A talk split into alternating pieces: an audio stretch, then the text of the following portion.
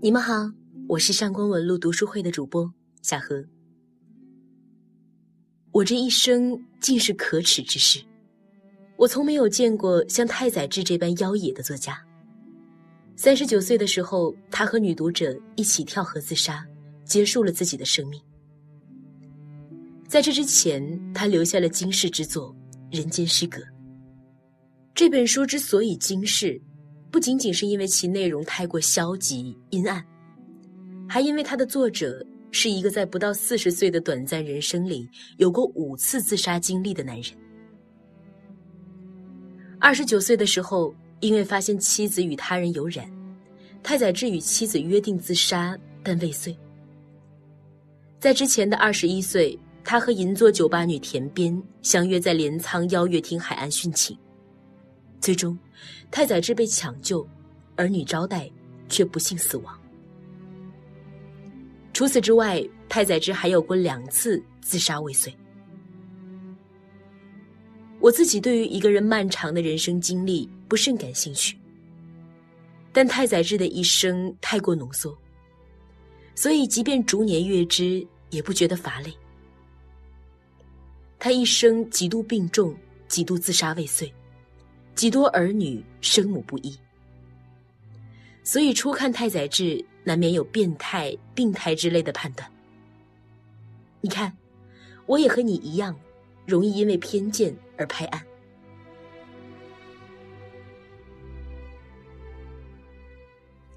但凡好的作家，总要坦诚和真挚的去书写真实。但作家们，尤其是他们的成名作品，大多将真实书写在他人身上，留下无尽的谜题，让后人猜度。贾宝玉是曹雪芹吗？曹雪芹难道那样花心，还有龙阳之心？张爱玲和胡兰成是色戒里的王家之与易先生吗？太宰治无需读者费心考据。他用一部《人间失格》赤裸真实的直接剖开了自己。看吧，《人间失格》里的男主角叶藏，就是他。我也和所有人一样，害怕太宰治那般的坦诚。我这一生，尽是可耻之事。这是他写在《人间失格》正文里的第一句话。仅这一句，便具有黑洞般。令光都无法逃逸的吸引力。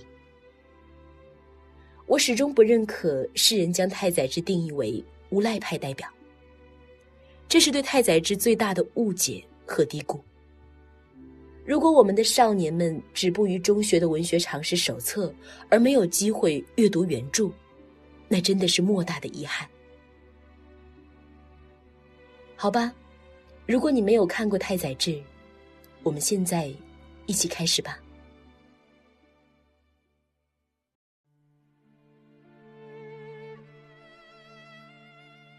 皮相至上，你敢自毁形象吗？自古以来，皮相至上，但太宰治把叶藏的形象这般塑造在了《人间失格》的序言里。他用三张代表叶藏童年、青年、壮年时期的照片，勾勒出了这个人的形象：俊美却诡谲，悲锁到心痛。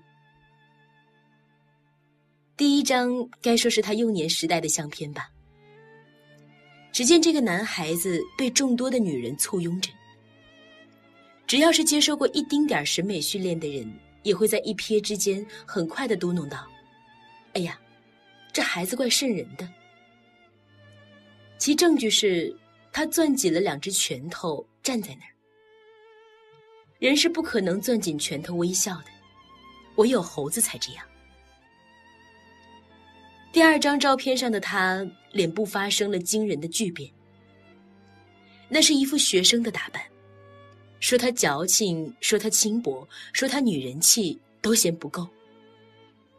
迄今为止。我还从没有看到过如此怪异的英俊青年。第三张照片是最为古怪的，简直无法判定他的年龄。即使是所谓的死相，也应该再多一些表情或是印象吧。或许把马首硬安在人的身体上，就是这种感觉吧。总之，那照片无缘无故的让看的人毛骨悚然，心生厌恶。迄今为止，我还从没见过像他这样诡异的脸。关于形象的自谦，我们至多见过法国女作家杜拉斯在《情人》的开篇中所写的：“我爱你，备受摧残的面容。”这样厚重而文艺的自谦，实则是难以企及的至美境界。当我们真的显见太宰治这般自毁，老子说：“苦心劳行，以为其真。”太宰治这般塑形背后，又隐藏着他想向我们传达的怎样的人性密码呢？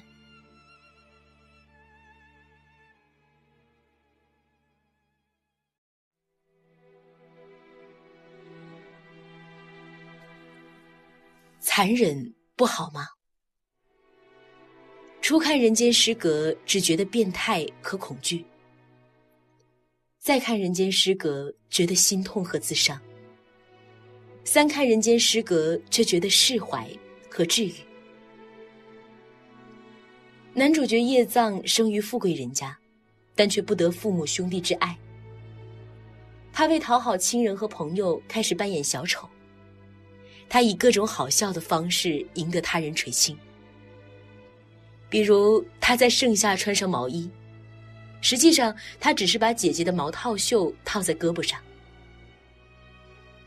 他为博得父亲欢心，不惜在深夜潜入父亲卧室，把自己不想要的滑稽的生日礼物写在父亲日记本的备忘录上。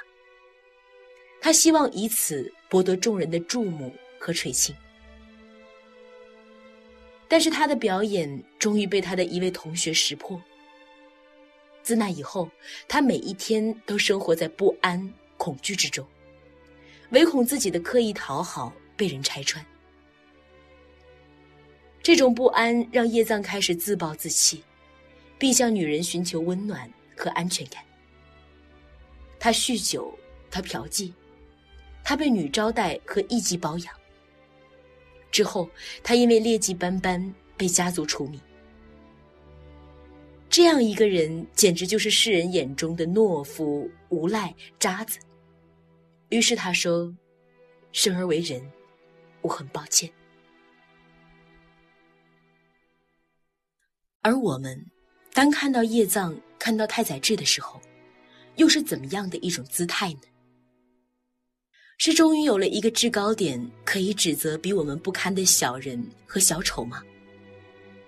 最终是的，我也是。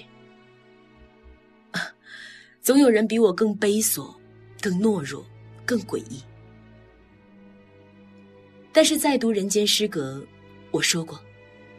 再读你会痛，会悔，会哭泣，因为你在太宰治近乎自戕的开膛破肚式的文字里，照见了自己。我们又何尝不是？至少在某一个时刻，不是那个胆小、懦弱、讨好，而同时残忍又可怖的叶藏呢？我们每天戴好一副面具出门。在他人面前尽情的表演，或讨好，或逢迎。我们见人最愿意说出假话，因为假话含糖量高，具有极佳的表演性。假话也最能保护自己，因为信任是现今社会最难以企及的奢侈。总之，我们就是不会轻易露出真面目，因为你我都知道，那也许。是轻面，亦或是獠牙？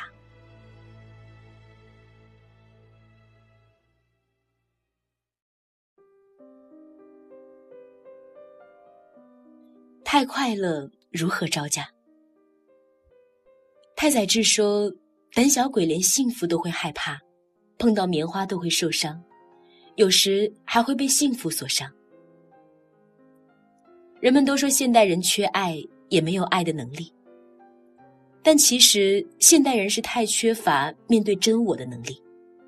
我们在看了太多所谓的精英们灌输的鸡汤和成功学之后，仍然只会大哭，臣妾做不到啊！其实做不到，根本不是因为你没有努力，而只是因为你无法面对你的不足和不美。而如果你无法面对这些，你也就不会看到你的与众不同。